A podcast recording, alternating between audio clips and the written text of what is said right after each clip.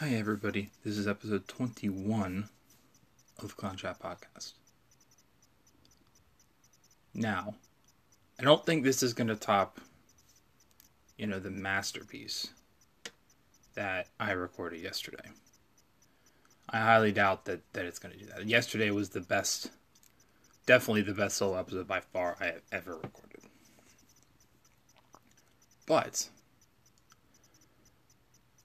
we got to come back and deliver the hard hitting analysis and the hot takes because there is a lot that has happened in the last day and I need to give you kind of my thoughts on it. So, um,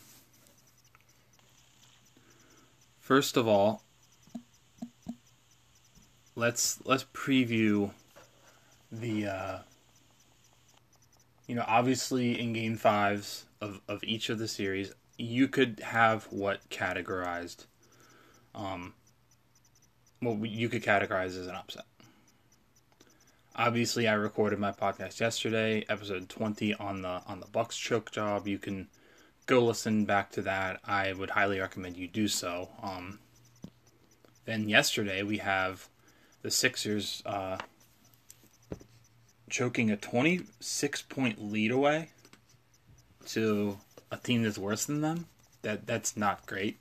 With uh, a total two players scoring in the second half, we'll get to that.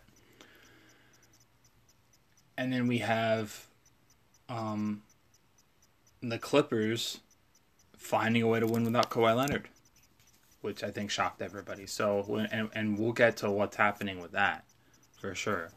So, I guess we'll we'll start off by looking ahead of those game sixes. I'm just gonna throw this hot take right off the top here. Every team that won game five in these series, in these upsets, is going to lose their series in seven games. All three of them. They're going to lose their series in seven games. And I'm going to explain to you why that is. So I guess let's start off with uh, hmm, which one should we start off with? Yeah, let's start off with uh, with Bucks Nets. So here's why I, I think this is the case.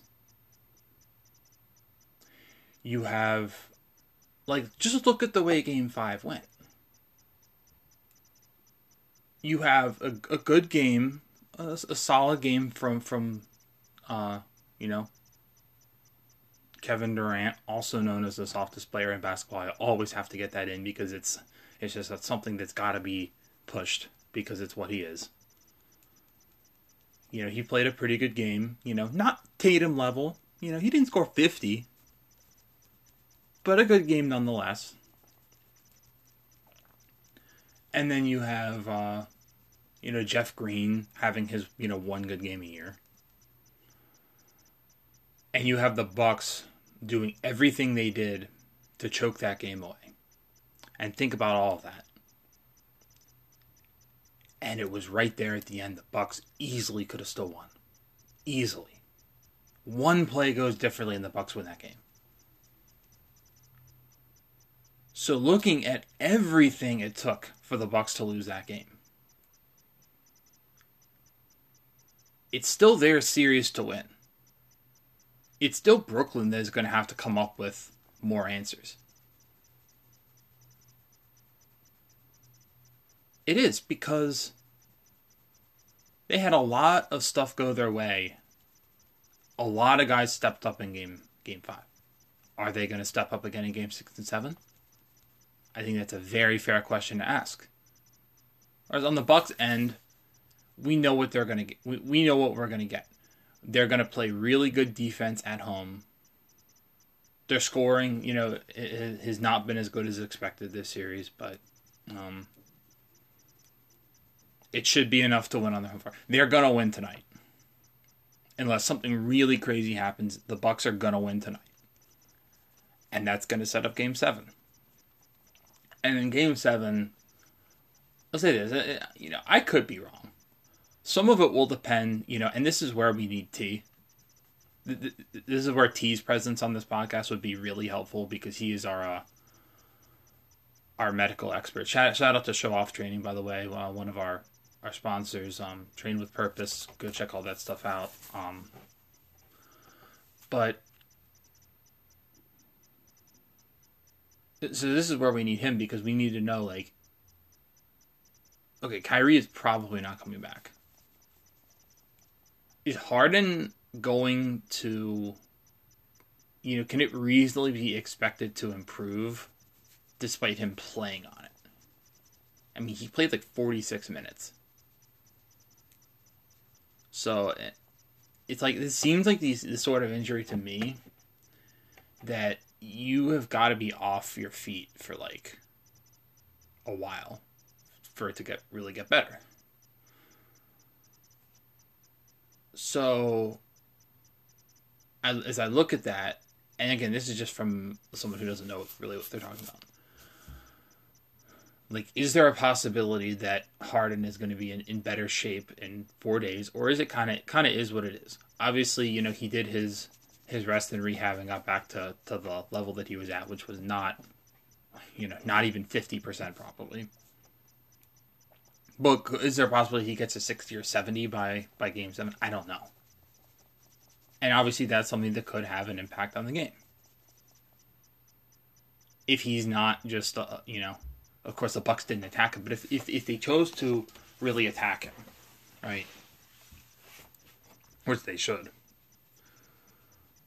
you know, will he be as much of a liability? I don't know, and that's where we need to. Be. But working off of off of what we saw Game Five, which was not good, like I think the odds are still in favor of, of Milwaukee. They really are. Now, uh, really, my biggest concern for Milwaukee is number one, really number one, two, three, four, and five. Mike Budenholzer is still going to be their coach. And that's concerning. That guy is an idiot. And I explained why in the podcast yesterday. But you know, we'll see. Maybe he knows his job is on the line, and maybe he, you know, he has made some adjustments this year. So maybe with his job literally on the line, maybe he'll change some things. Maybe he'll he'll make some adjustments. Maybe he'll finally make those adjustments that those five and ten year old uh, rec basketball players all over the country would be able to, would be able to see and, and make.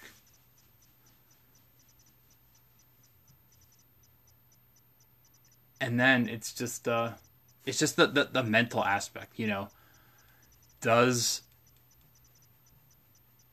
you know does that comeback and just all the stuff that's gone wrong for them in that building in game seven does that come back to haunt the bucks you know does that just get in their heads a little bit i don't know it's going to be it's to be a test of of their team for sure to come back from you know from that but I think they can do it. I mean, look, things happen sometimes. You you know, it's just one of those things. Like I remember back in 2002 with the the Paul Pierce Antoine Walker Celtics when when they made their massive comeback against the then New Jersey Nets in the conference finals, game three, to go up two to one in the series.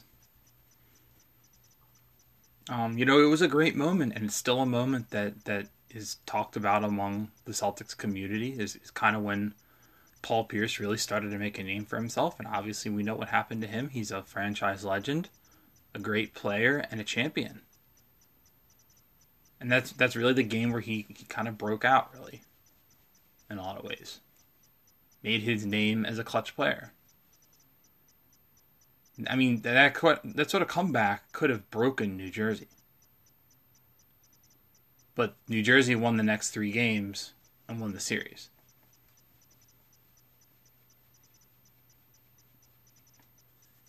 So, you know, clearly that's evidence that, you know, it doesn't have to it doesn't have to last game to game. You know, if you can move on, you know, the Bucks, especially tonight, they're gonna get they're going to get some space from that. They're going to be in their own building. It's going to be a comfortable environment. You know, hopefully the game is officiated like games, you know, game four was, and PJ Tucker's able to do his thing. Um, but so yeah, I would. uh I mean, it's, it's all still there for the Bucks. Now, obviously, there's no margin for error for the Bucks, and that's when it gets a little scary. You know, if you have in Game Seven another role player hit like seven of seven from three, and then you know you have you have your difficulty with Durant, and maybe Harden's a little healthier and gives you a little bit more, then that could be that could be an issue. But I just look at all the matchups and everything, and, and I just look at you know who's going to be playing for the teams and just working off of what we know. I don't know how the Bucks aren't the favorites right now to win this series still, and I know that's crazy. I know a lot of people are going to think I'm crazy for that, but that's fine. You can think I'm crazy, but that's just what I think. I, I just that's what makes sense to me. Just looking at, at all the matchups and the way everything breaks down.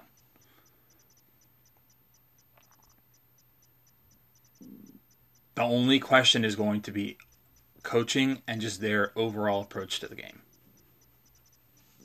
If it's if it's good, the Bucks will be advancing to the conference finals. If it's bad, they open the door slightly ajar.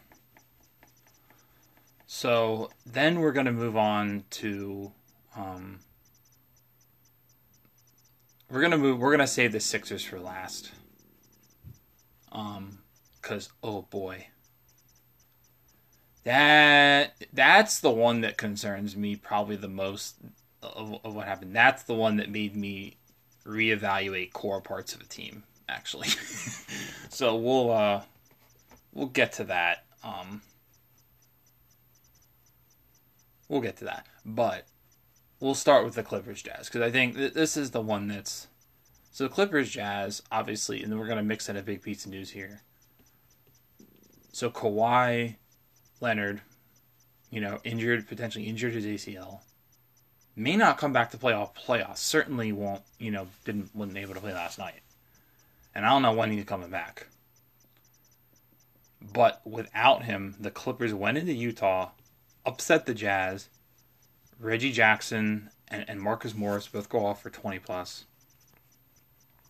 PG is Indiana PG, 37 points, 16 boards. This plays great. Um, Utah struggles a little bit. Bogdanovich had a great game, but Donovan Mitchell was pretty inefficient and um, not that good. and Mitchell clearly not 100% himself. So this is a series where injuries are really, really impacting things. I mean, Mike Conley hasn't even played yet. So it's just really a shame, um, you know, kind of what's happened here. So really, this is going to come down to injuries for me, honestly. I will tell you this. If Kawhi Leonard you know, remember I picked. I said I said off the jump here all the teams that won game five are going to lose their series, which means I think Utah is going to win in seven still. And this is actually a change from from what I had said. You know, I've been picking the Clippers all along. I've been picking the Clippers to you know to even win the go as far as winning the championship before the playoffs started. I wouldn't now. I changed that pick to Phoenix. You know, in episode 19. But See, I can admit I can admit when I made a mistake. You know, things happened. It was a tough playoffs to pick. I did better than, than some people did for sure. So, um, I got most of the first round right. I think I only missed on one series. But with Kawhi Leonard, who I've had as the second best player in the NBA for a couple years now. like at the end of the day, when you're missing that, you're not going to be able to just like. Obviously, they were in game five. Maybe they can one more time. Maybe in, at home in game six, they can. But, like, that's such a massive loss for your team. You can't just make that up over the long term. And then on the Utah the Utah end, you know, with Mitchell,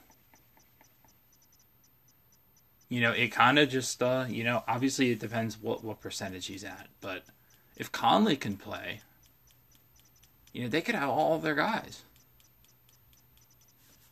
So it's really hard, you know, with the loss of, of someone like Kawhi. It's just really hard to think that the Clippers are going to be able to keep this up. Obviously, the big question is can Utah go into, into Los Angeles and win? They haven't yet. They may not.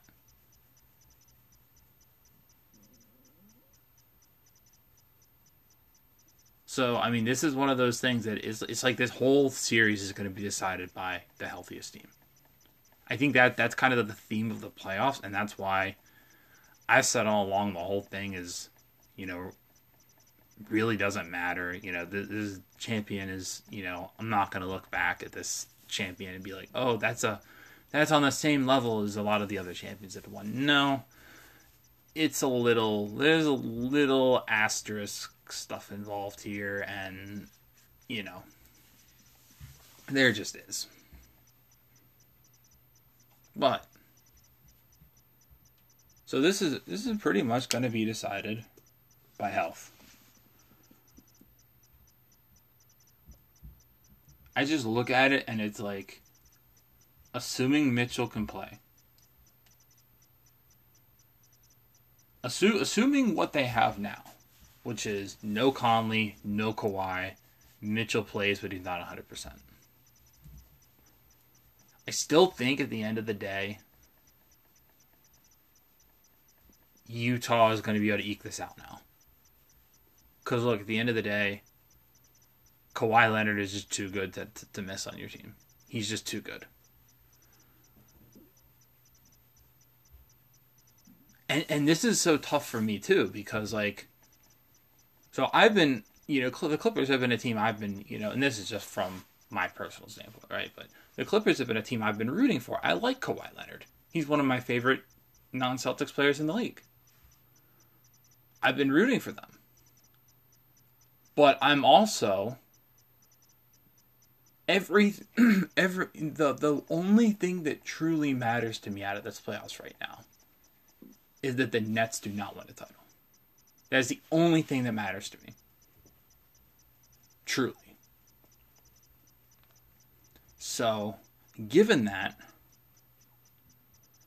it's like I love the Clippers, but if they're not going to be healthy, you know, I need whoever comes out of the West to be and, and and to be fair, Phoenix, and we'll get to we'll get to Phoenix a little bit later, but they're going to be the favorite over either one of these teams, I think given the fact that they're both pretty beat up, I think Phoenix, especially if they get Chris Paul back relatively early in the series, Phoenix is going to be the favorite to come out of the West.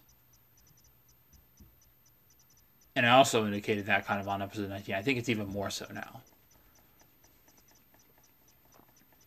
Without with, without Kawhi, that is like that that that went from like mm, reasonably confident, sort of confident, to like, no, it's very likely to happen. Phoenix is very likely to come out of the West.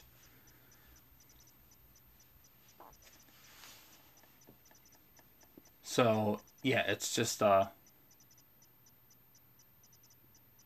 like, I need whoever, and so that'll be a, a strong opponent, and, and that'll be okay. But I think Phoenix could, could, could do what had to be done. But you know, just in case. You know, the thought of a of a Clippers team finding a way to the finals without Kawhi is uh you know, would not be encouraging on that front. So I don't know. I don't even know what to think anymore. Look, if there's a chance Kawhi can come back, like if Kawhi comes out of nowhere and says like he's gonna play in Game Six, that's what makes all this so tough. Because if Kawhi does that, I don't think Kawhi is going to do that. Like he's always been about like I'm gonna take care of my body. I'm gonna not you know not risk everything with injuries. I'm gonna you know do what I need to do to get healthy, and then I'll play basketball. He's always been more so that he, he's been, you know, big into the load management stuff. And um, so I don't expect Kawhi to, to, to play, at least for now. But if Kawhi, if Kawhi were to come back and say, hey, I'm good to play game six, the Clippers probably win that. And that's why all this is, is really contingent on health. If that were to somehow happen, the Clippers would likely win the series. Even if Kawhi is at like 80%. But given given the way things are breaking down,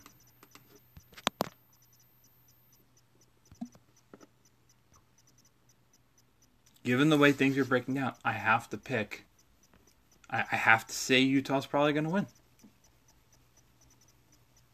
So, like, I just don't expect. Look, Reggie Jackson has been really good and that'll probably continue. He's definitely making himself some money in, in, in these playoffs. But Marcus Morris, you know, I don't think he's going to score for 20 every game. I think Mitchell will find a way to play a little bit better. Conley could come back.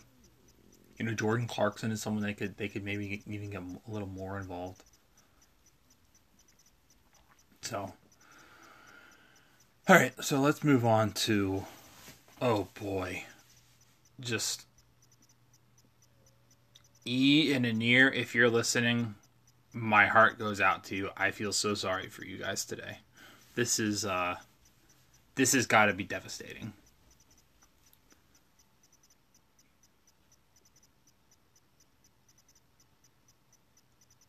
This has got to be just devastating for you.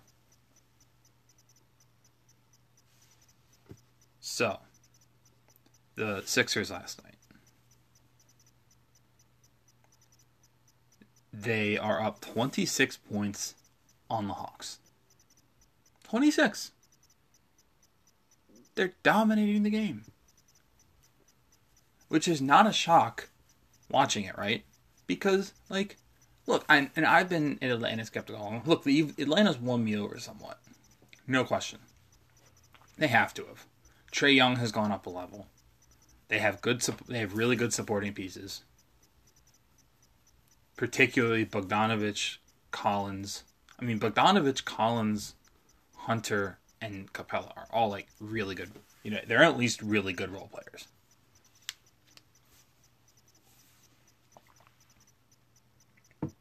So you have to give that to to Atlanta. And I, I kind of hated them. I was like, oh, this is a glorified play-in game. They're seriously against the Knicks. Well, the Knicks are a fraud. Like, look, that, that's just the case. The Knicks were a, a fraud. They were good because of the way the season was this year. They tried harder than everybody else. Julius Randle maybe had some unsustainable hot shooting that won't carry over into next year. Um, there's a lot of things with that that uh, I would be very surprised, you know, unless they make some offseason move I don't expect. I'd be very surprised if the Knicks are back in the top eight next year. I'd be very surprised. I don't think it's going to happen. There's too many good teams in the East now. They could. They, they might not even be top ten. I'm not even kidding. They might not be top ten. They might just fall out of the top ten. Because like you look at the East next year, the only teams you can guarantee are going to be bad are Orlando and Detroit.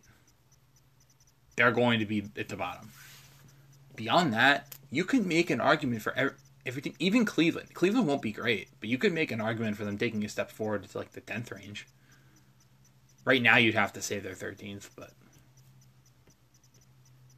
And then it's like. And then it's like you have to say that two of Milwaukee, Philly, Boston, Miami, Brooklyn, Toronto, Atlanta, Washington, Indiana, Charlotte, New York, and I'm missing someone.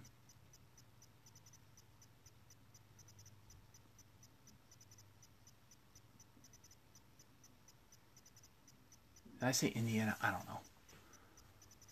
I don't know, it, it, whatever. Like two, two, and New York, like two teams that you know could be playoff teams, really.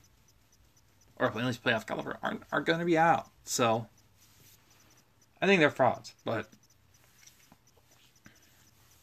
as far as Atlanta, you know, Atlanta has proven that they're they're on a different level. They're not in that category. They they won that series against the Knicks for, you know, in in five games. You know, it was a dominant thing. They won it without home court, by the way, in five.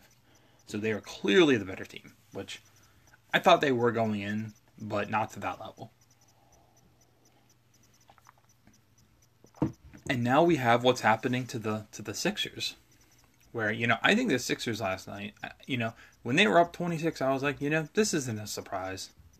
They're they're easily the better team. Um, you know, they're, they're gonna win this easily. That's not a surprise. They'll win this. They'll win in six. It'll be over. This is easy. But then, but then, they found a way to lose the game. They found a way to lose the game, and it's really easy to figure out why. They had two players. Two. That's it. Two. Score in the second half. And that is uh that is Seth Curry and that is Joel Embiid. No Simmons, no Tobias Harris, no Shake Milton, no Thybulle, no Tyrese Maxey, no Korkmaz.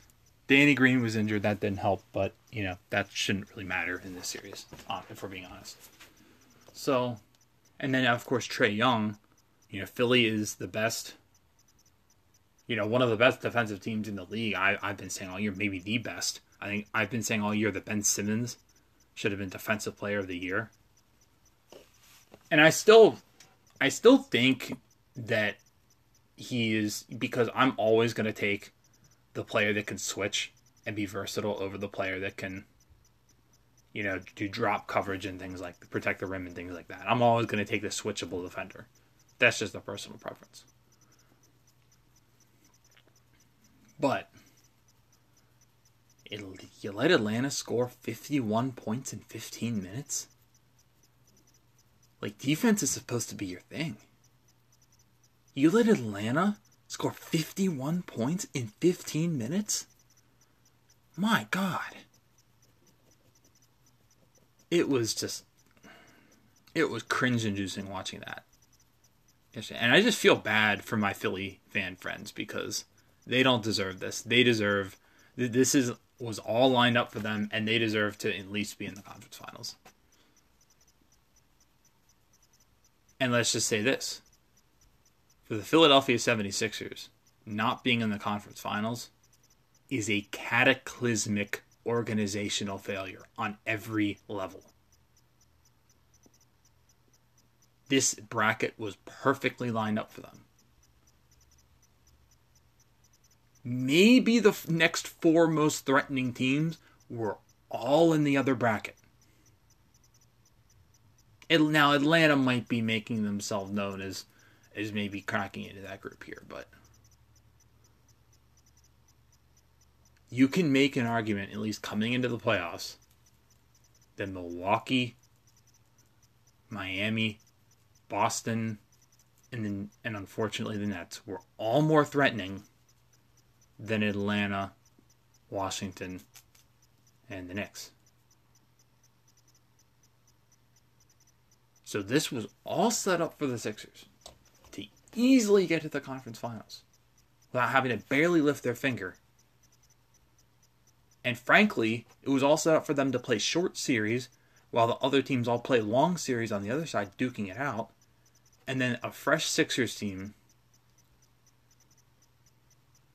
gets a uh, a worn down, beaten up team on the other side.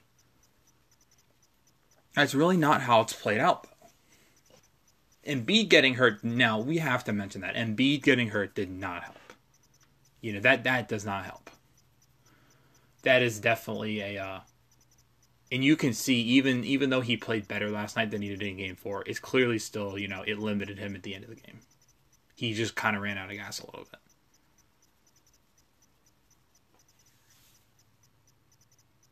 So and and that contributed to them losing a game to Washington. It's contributed to them losing at least one game probably in this series.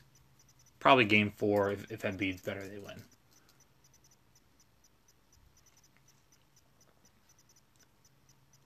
So, but through all this, I, I can't say that the Sixers are going to lose a series. And I, I maybe feel the least confident in this of, of the three. But it's like, they're just the better team. I just think they're the better team. They have all the matchup advantages. It's just it's just whether they play up to it. I mean, they've won in Atlanta. They can go win in Atlanta again. They're, they're better enough over Atlanta that they can go win in Atlanta.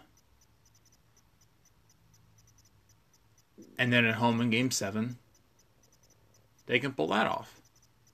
I still I still think they're the better team here. You know, Atlanta has Trae Young, but his defense is easily exploitable. And let's just say, if Atlanta somehow makes the conference finals here, they're going to get smoked.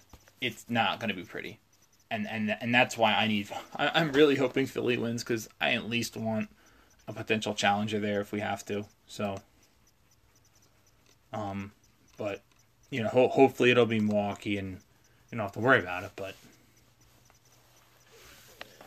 you know, Atlanta, I already know Atlanta's. You know, I wouldn't even watch that honestly. I already know Atlanta, Atlanta's got a good. You know, not going to be able to compete. You know, they're just not good enough. You know, props to them. Again, they've got all those role players. DeAndre DeAndre Hunter's been out for the series too. That's been, you know, the crazy part. They've been starting Huerter.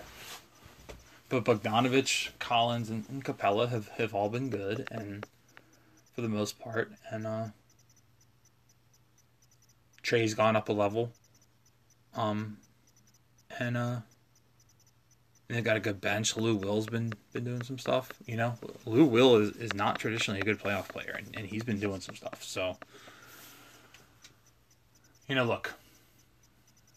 Obviously, this depends on a lot of factors. And Embiid's health after, you know, last night. You know, is he going to come back as healthy in Game Six? Is you know, is can Simmons channel, you know,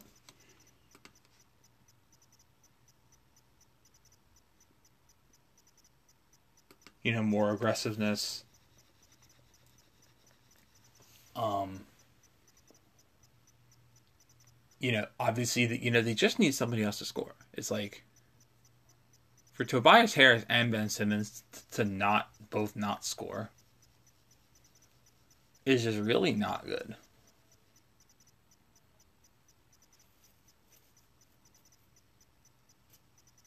And the problem is the problem is this. All it takes now is one game. One game where, where Trae could go off again. One game where, you know, you, you have offensive struggles again, and then you're out. So I do think the Sixers are going to win this. I, I still think they're the better team. The better team will show itself. They'll win in game six. They'll win at home in game seven, and it'll be done. But man, if they don't win this, oh, it's such a disaster for Philly. It is a, such a disaster for Philly. This this will put eh, this will put you know what happened in 2019 with Kawhi's shot going the wrong way and well, the thing is, that team was so good that that probably will hurt more just because that's the team that, you know, I really think that team could have won the championship. They were that good. Jimmy and Tobias, you know, it was basically like this team with like Jimmy Butler on it.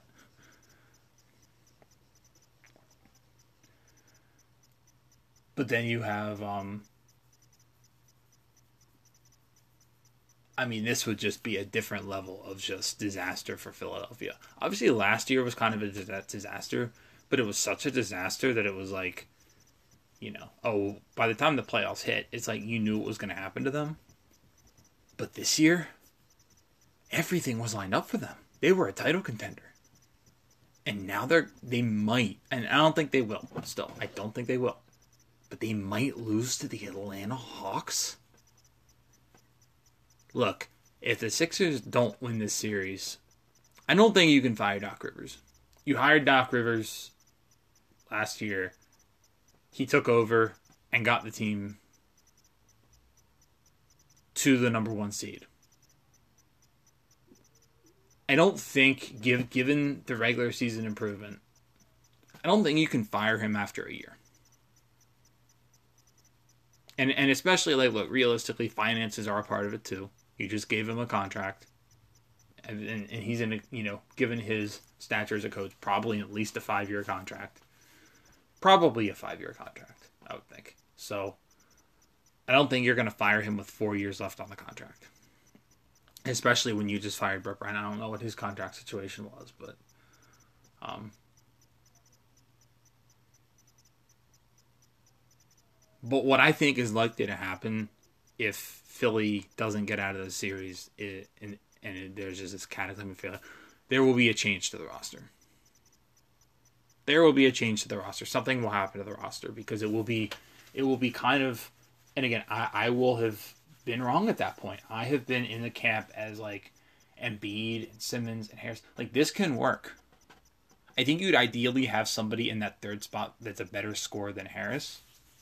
But like Harris has played well this year, so for the most part. But it will be an indictment that that, that trio can't work. And I think at that point they will have to make a roster change. Obviously, Embiid is Embiid, and he could have won the MVP this year if he played all you know, every game. You don't do anything with him unless he tells you he wants out, which I don't think he would do. So, the Sixers do have most of their picks that they can use, you know, in deals if they have to. You also have some young players, Thybulle, Maxey, you know. I think I think what the Sixers would probably try to do if they lose, you should probably try to see them swap either Simmons or Harris for a player that you know might fit a little bit better. And one example, so Zach Lowe, you know, mentioned this on his podcast, uh, you know, a couple weeks ago after the Blazers went out, and they were talking about you know the whole Portland situation and everything. Tobias Harris for CJ McCollum would make some level of sense to me.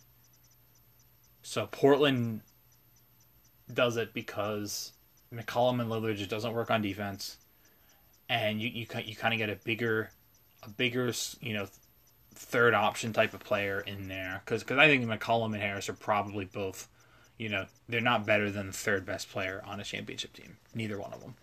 So if you're Portland, you know, you get a little bit bigger you know, and, and it allows you to improve on on defense um, around Dame. And then Philly would do it because again for them it's like they've got long defenders and stuff everywhere. Now I don't know how McCollum and, and Seth Curry might fit together. That could be a little iffy, but it's like so I, I I don't know, but it's like it's like McCollum. You know, again, they're mostly a good team on defense, and you know they they just you know they would need to prioritize the the offense there. And McCollum is a better scorer, I think, than than Harris is. So maybe that's a possible trade you could look at. A lot of people are going to talk about. Um, a lot of people are going to talk about trading Ben Simmons but it's just such a weird one because it's like, what are you going to want back for Ben Simmons? Like, obviously, it's easy to talk about. Um, you know, obviously, he was involved in in Harden negotiations, and and they didn't get him. If Dame were to come on the table, I'm sure Simmons would be on the table for that. But I don't think Dame's going to be on the table. At least this offseason. Maybe maybe next offseason if this year doesn't go well for the Blazers. But it's like what do you want to trade Simmons for? You know, do you do you want to trade do you want to trade him for him for McCollum? I mean, do you like like who are you who would you want back, I guess would be my question to Sixers fans if you know, for Ben Simmons. I mean, believe me, I'm a Celtics fan and I would love to make you an offer. The Jays are off the table, no question about that. You're not getting either one of them. But if you're so desperate to trade him, I mean, we'll throw you, you know, we could build something around Kemba and young players and draft picks. We could build something around Marcus Smart, Tristan Thompson, and, you know, a young player in draft picks or whatever. I'd be happy to build something around that and, and take on Ben Simmons. But I don't think that'd be what you guys want. I don't think you guys would take that deal. So it's like I don't know what player in the league you would even want to trade Ben. You, would even want to trade Ben Simmons for that would be available, that wouldn't be just selling super low. So I'm gonna I'm gonna go ahead and, and say this. I think if Philly if Philly loses this series, what you're gonna see is Tobias Harris will be traded for for CJ in a deal for CJ McCollum. I think that's the sort of change. It could make sense for both teams, you know, to kind of just two change of scenery, you know, a change of scenery type deal for, for, for both teams. Um, I think that's the sort of thing you could see if the Sixers end up losing this. I just don't know. And, and I would be at that at that point. Look, if the Sixers lose, I would be like, okay. I now no longer am certain that, that Ben Simmons is going to be able to work on the team, but it's like, what can you deal him for? I mean, just going around the league, it's like, what are you going to be able to deal Ben Simmons for? So I almost think they have to hold out on that one, and then if somebody like does come available, Bradley Beal is another one, but number one, Beal has been loyal all along here. He's been insistent that he wants to stay in Washington. He wants to make it work in Washington. So I I think he signs his next contract with the Wizards. I don't think he's going to get traded. I don't think he's going to get traded. I don't think he's going to leave. And I'll tell you this: if Beal does leave, if he does decide to leave, the Celtics have to be the favorite because the way it works in the NBA these days is you know players are you know who are friends end up wanting to play together a lot of the time and Tatum and Beal go back a long way. And if Beal were to want to leave, I would have to think that playing with, you know, finding a way to potentially play with uh, in the starting lineup with like, and I don't know if, if it, it'd be feasible to keep all these guys, but Beal would probably find a starting lineup of Marcus Smart himself, the Jays, and, and Robert Williams very appealing. Now, you know, just as far as, as like winning goes. Now, do I think that, that Beal is going to end up leaving? No. I think he's going to stay in Washington. He's a little guy. I really respect that about him. And is a, it's weird because as a Celtics fan, obviously I would love Bradley Beal on the team. But like as a basketball fan, I think it's really cool that Beal is as loyal as he is. And I really respect him for that. So I don't think he's going to leave. So, you know, I don't think that's going to be something you trade Simmons for. So, and then it's like it's like going down the list. It's like I just don't know what the deal is. I mean, if you, I'd love to hear ideas, but so I think that that's just what I'm going to say on that. Um, so yeah, I guess let's uh let's move on here. Um, So next, I'm going to talk about um, All NBA. We're going to hit some, some, some topics a little more rapid fire. We're going to talk about All NBA and why it's a good thing for the Celtics that Jayson Tatum did not make um, the All NBA team. Now, obviously, look, they um, they got it wrong. The voters got it wrong. There's just no question. Um, the fact that, that Tatum was not at least third team All NBA um, is an absolute joke. He deserved to make it. He, frankly, you could have made an argument. I think that he, he could have made second team. Um, I think the fact that he did not make it is, is an absolute joke. And frankly, maybe even like Donovan Mitchell and, and Booker for that matter.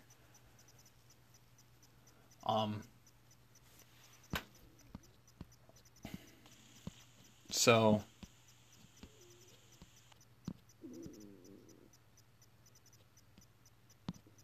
yeah, I'm just just scrolling here looking at something.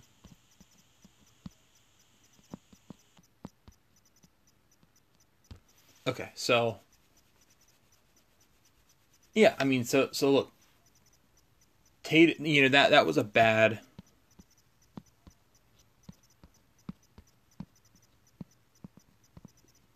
That was a bad uh, um, move by by the voters there. But I can tell you this. It helps the Celtics. It really that decision really is going to help the Celtics because Tatum's on his extension, his his rookie extension. That there he, there's a Rose Rule provision where if he made All NBA, he would get thirty percent of the cap. But it, since he didn't, he only gets twenty five. And again, it's like you know I want Tatum to you know it's sad that the Tatum lost out on that money, and I feel for him. But it's like looking at it from the team standpoint, that extra five percent could be huge. It could be it could be massive for them because so that that's five million dollars this year. I mean, let's just think about it. They're up against the tax now.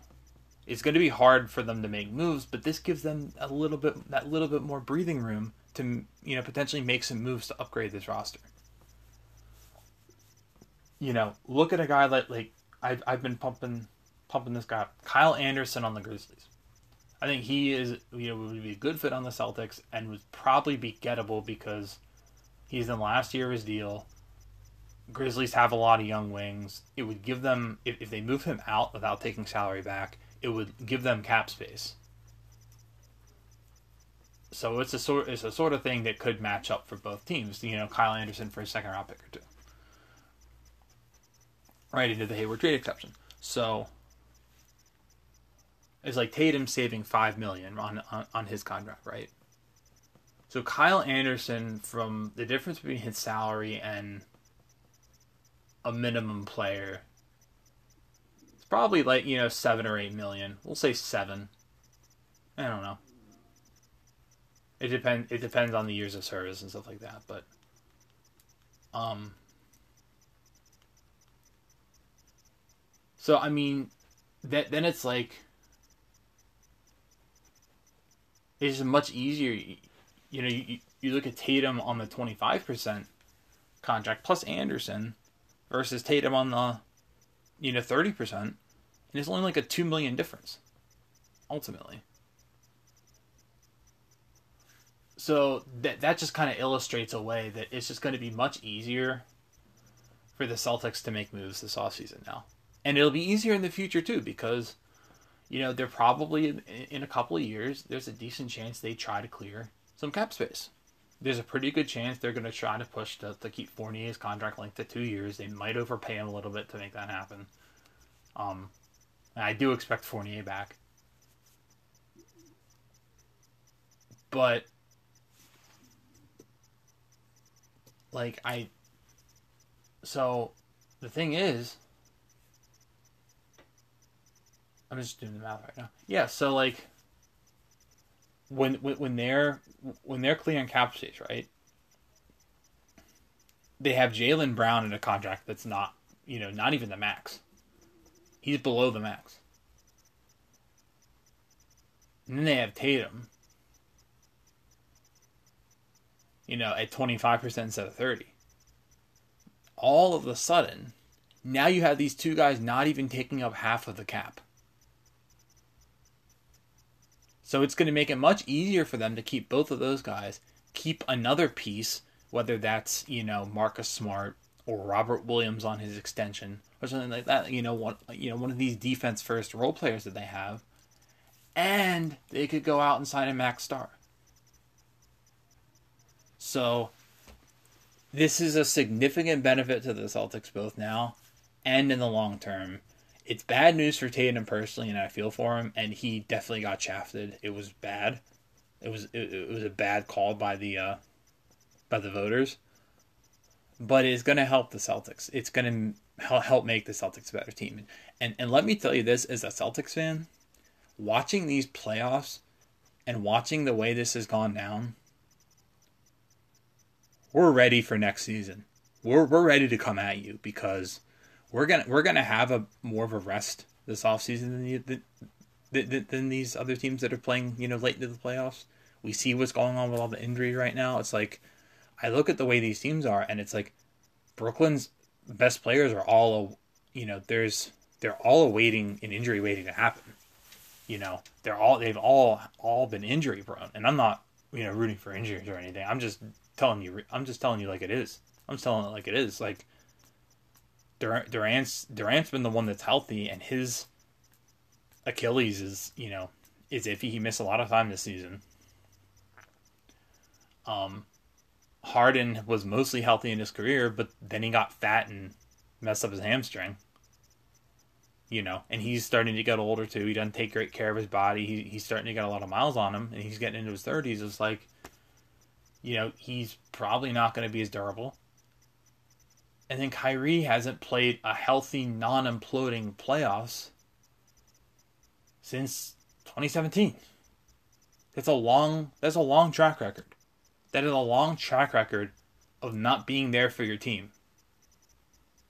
He hadn't been there for his team in the playoffs in years. So I'm not going to count on them, you know, for sure just watching the way the Bucks and the Sixers are, I definitely think those teams are beatable. I may have the Celtics as my favorites out of the East next season. And a lot of people are going to laugh in my face, and I do not care. I don't care. We'll see what how the offseason goes, but that's a very re- realistic take that I may have. So, yeah. Um, anyway, let, let, us move on. So, we had a couple, uh, or, or no, I want to start with Chris Paul. So, Chris Paul, health and safety protocols, um, could impact things for the Suns, although I'm going to say this. Unless Chris Paul is unvaccinated and has COVID, I think the Suns' situation will be okay. You know, no, number one, we don't know what his vaccination status is, so it's like if he's been vaccinated, then he, maybe he could even come back on Saturday. I don't know. He might even be back for game one. We just don't know. The problem is, you know, what if he's not right? And that that's where that's where things get a little sticky there is some pretty good circumstantial evidence that he tested positive, and it's not just like a close contact sort of thing. Um, so that certainly doesn't help. If he's out for two full weeks, the Suns could be a little imperiled, but we this is one I think we just have to wait and see on. Like if he comes, you know, if he's vaccinated and is able to come back fairly quickly, then I definitely think the Suns the Suns really are with the injuries on the other side of the bracket are heavy favorites out of the West. If Chris Paul is out, frankly, it depends, right? If he's out for a whole series, it, frankly, I still think they, they have a chance to win, but it will certainly get a lot tighter and a lot closer, and it is not a given if if Chris Paul misses like the first two games or something, I still think I still think the Suns can pull it out. They just look they just look like it looks like everything's falling into place for them, and they just look like the be- the team is playing the best right now. And I know they played But but they had to get through LeBron. I mean, I know the Lakers had their own problems and, with injuries and stuff, but it's like you still had to get through LeBron. That's impressive. And you know, Denver was obviously not itself, but either without Murray, but to, still to sweep is impressive. So I like what Phoenix is doing. I'm gonna wait and see on the on this Chris Paul thing. It could have a big impact, but I'm not gonna jump to conclusions yet. Let's just see how this plays out. So I guess the last thing we had a couple of well, actually there, there is one thing I want to get to before this. So LeBron James came out and basically said that you know the NBA and the Players Association kind of screwed up the the way this season was done. And um you know, I say good for LeBron. He's right. And I'm not a LeBron fan, but like good for him. He's right. They did start the season too early. I know they wanted the money. I get why they did it, but it's not it's it's you know, it, it's just it's just bad for the it's just been terrible for the players health wise. It's marring the product. Like I know a lot of the games have been good and stuff, but it's like I just don't know how you can have con- you know confidence that the champion is the right champion. The asterisk factor is going to be real. A lot of people will tell you that the bubble championship was a was an asterisk. I'll tell you no. I think I, I think the bubble got it right. I think the best team, the best team won. The the best team in the bubble won.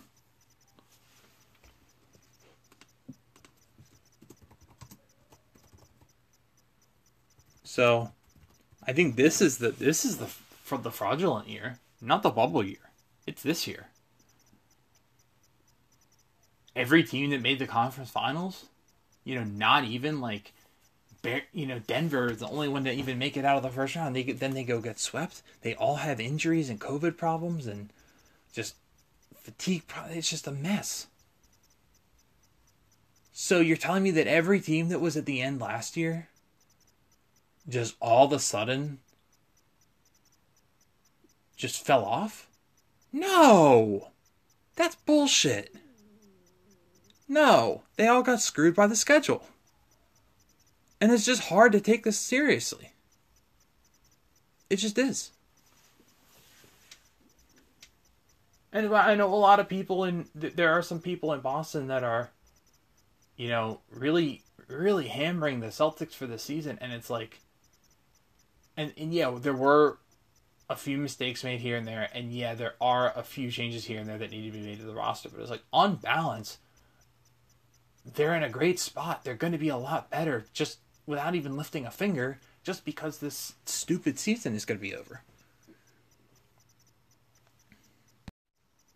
So, yeah, I mean, just, just because this stupid season is going to be over, things are going to be a lot better. So, good for you, LeBron. Good for you for mentioning that. And look, I know Le- LeBron can be a bit self serving time. And look, if LeBron was in a different situation and they didn't have they didn't have the run last year, and then he's still playing. Does LeBron mention this? I don't know. But you know what? I'll take what I can get. LeBron James, you are right. The NBA and the players, look, you wanted the money. I get why. I get why this is all happening. It's just it it's puts it's going to put an asterisk on the champion, that's all. No matter who the champion is, there will be an asterisk beside them forever. It will not count like other championships count. So yeah, I guess the last thing we've got here a couple uh a couple coach uh a couple coach firings. So um well, not really firings in one case, but so Scott Brooks, obviously the Wizards, you know, don't reach an extension with him. He's leaving. They're searching for a new coach. Um Shree, congratulations. I'm so happy for you. I know how much you wanted this. This is a great day for you. I'm happy. So, it's the, the name I've heard connected to this is, is Wes Unseld Jr., assistant with the with the Denver Nuggets, and this makes a whole lot of sense just because, um, you know, obviously Wes Unseld Sr. was is, is probably the best player in um, in Wizards franchise history. So you know, obviously bringing his son, who's who's a you know one of the more well more well regarded uh, assistants in the league, bringing him in um, would uh you know would make a lot of sense. Um, that, that that seems like a match that makes sense to me. Um, you know, Kara Lawson and Sam Cassell are are two assistants that uh or, or, or two candidates that um you know obviously Cassell's an assistant with the Sixers. Lawson's a women's head coach at, at Duke, but was an assistant with the Celtics and did color commentary for the Wizards for a year. Um, those two seem to have the connections because Cassell used to be an assistant in Washington. So those two would seem to have the connections potentially um, in, in Washington to maybe make some sense. But Unseld, I would have Unseld as the favorite, and I think it would make sense. Um, then obviously Stan Van Gundy out with uh, Pelicans. It seems to make sense. It didn't really seem like he meshed with, with Zion and, and their young players. Um, so obviously, everything for the um, and that's going to be the theme with these these last two topics before we wrap up. Like everything's got to be around like you know you've got to make Zion happy and you've got to make him want to stay. I think you know obviously making a guy like Zion want to stay in a place like New Orleans after he's his second contract is up probably a bit of a long shot if we're being honest. But I know Pelicans fans won't want to hear that. That's just the reality. So you've got to do everything you can to win while you've got him. And you know the clock is ticking on that. He's he's going to be entering his third year. He's an all star now. Um, like you've got to you want to hire a coach that he's going to be able to mesh with and is going to be able to push him and make him better, and and and make the team better. So Van Gundy clearly wasn't that guy, and um, it's the, the, a crowded West just like it's a crowded East now, but the Pelicans have got to make a move here soon. Um, and they've got to do some things to the roster as well. Wouldn't be surprised um, from a salary standpoint. Obviously, Lonzo Ball is going to be free agent this offseason. Well, it'll be interesting to see what happens there. I wouldn't be surprised if you see them try to salary dump a guy like Eric Bledsoe so that they can actually pay their guys because Lonzo Ball is a, is a good player. I think he'd be a good fit on that team with Zion. Um, I think he's a good fit with long term Zion because if you're if you're using Zion as like a ball handler, right, and like he's the guy. Well, Lonzo's a guy who can play off the ball. He's a really good catch and shoot guy. While also being really good defensively, while also being able to be a secondary playmaker who, who moves the ball and, and can make plays when needed. So I think Lonzo's a good fit with Zion. I would try to keep him as long as it doesn't get too crazy price wise. And if I have to move, they have a lot of extra picks and stuff. So if I'm the Pelicans, if I have to move a guy, if I have to move a pick to get someone to take Bledsoe, I probably do it just so I can keep the rest of my roster together. Now, the, the last thing is, and this is kind of a crazy story. The the Mavericks GM Donnie Nelson leaving after 24 years with the team. Um, so it sounds like there's a whole mess going on down there. They hired uh, Haralabos Voulgaris um, to he you know, he's kind of like a professional sports bettor who's been really successful, and they uh, they hired him into their front office. Um, I mean, I think he uses like analytics and stuff to, you know, he was, he was using analytics and stuff for his bets, and like he was making like a lot of money. so, um, they hired him into the front office, and he kind of started to take over some power and get the ear of Mark Cuban, and um, then he go, you know, he goes and alienates Luka. Donnie Nelson has less influence. Now Donnie Nelson is leaving, and it's pretty clear he he leaked. He probably is the one who leaked that whole story, um, to the Athletic, before he left. So there's a lot of dysfunction there right now. Luka is another one where it's like the clock is ticking, man. This is a special player. This is a, I mean, this is a guy who could be Le- LeBron James of the next generation. Like he could be that guy. You know, his his situation in Dallas now, in fact, closely resembles you know, some of LeBron's early early Cavs situation where it's like LeBron or it's like Luka's the only the only guy on this team. It's like, yeah, Tim Hardaway, you know, put up a lot of points. But he seems like a good fit with Luka, but at the end of the day, he's still a role player. Porzingis is one of the worst contracts in the league. I mean, I don't know how, who doesn't fit on their team at all. I don't know how they're going to move him. I don't know how. They gave up two picks to, to, to get him, and luckily, luckily for them, one of them conveys this year. They might have to move another one just to get off of him. I mean, it's like, I mean, what what are the trades? It's like, people talk about Kemba and Porzingis. I want nothing to do with Porzingis. Like, no, no, no, no, no, no, absolutely not. I want nothing to do with him. And he plays the same position as Robert Williams, who's better yeah, Robert Williams is better. Robert Williams can actually play defense.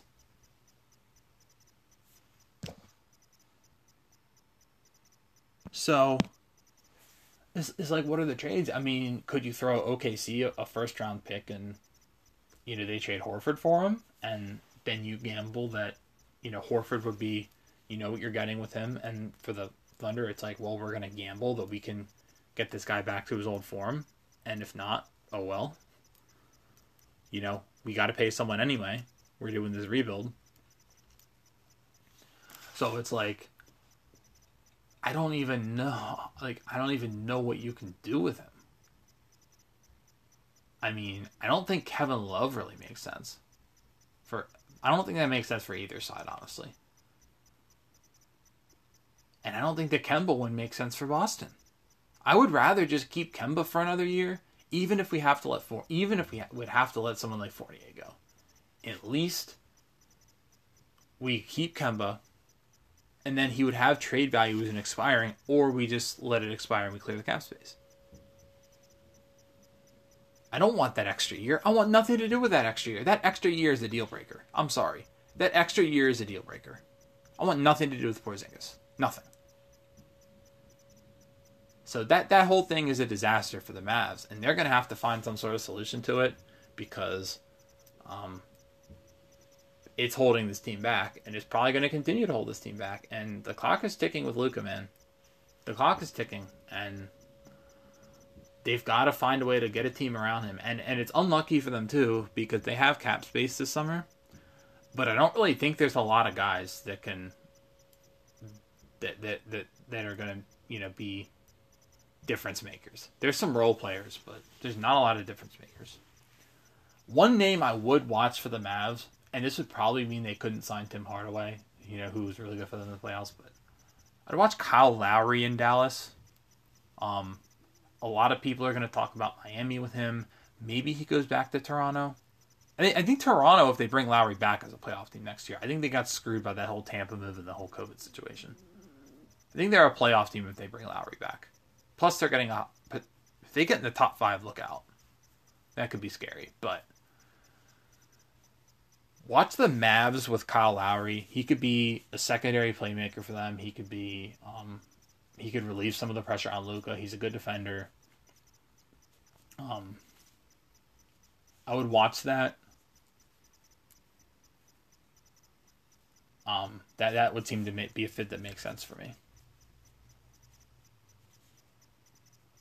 Other than that, yeah, I don't know. It's it's crazy. They're obviously going to hire a new new GM, and the clock is going to be ticking on on the new GM. Um, clock is going to be ticking because they've got like you know Luka's going to sign his his supermax, but they're going to have to uh, they're going to have to turn this around fast. And obviously, Luka's, you know salary is going to bump up. You're not going to have him on a rookie contract anymore. Like it's going to get harder. It really will. And they're going to have to You know, they probably have three years before Lucas starts to look at it and is like, all right, this isn't working. Trade me. I, I, that wouldn't surprise me. So, um, yeah, I mean, it's uh, it's just that, that that's just the way it, it goes these days. So, I think that's uh that's about it for the podcast. Um, appreciate you for listening, and uh, hope you have a great day. And uh, yeah, that was episode twenty one of the Clown Chat podcast.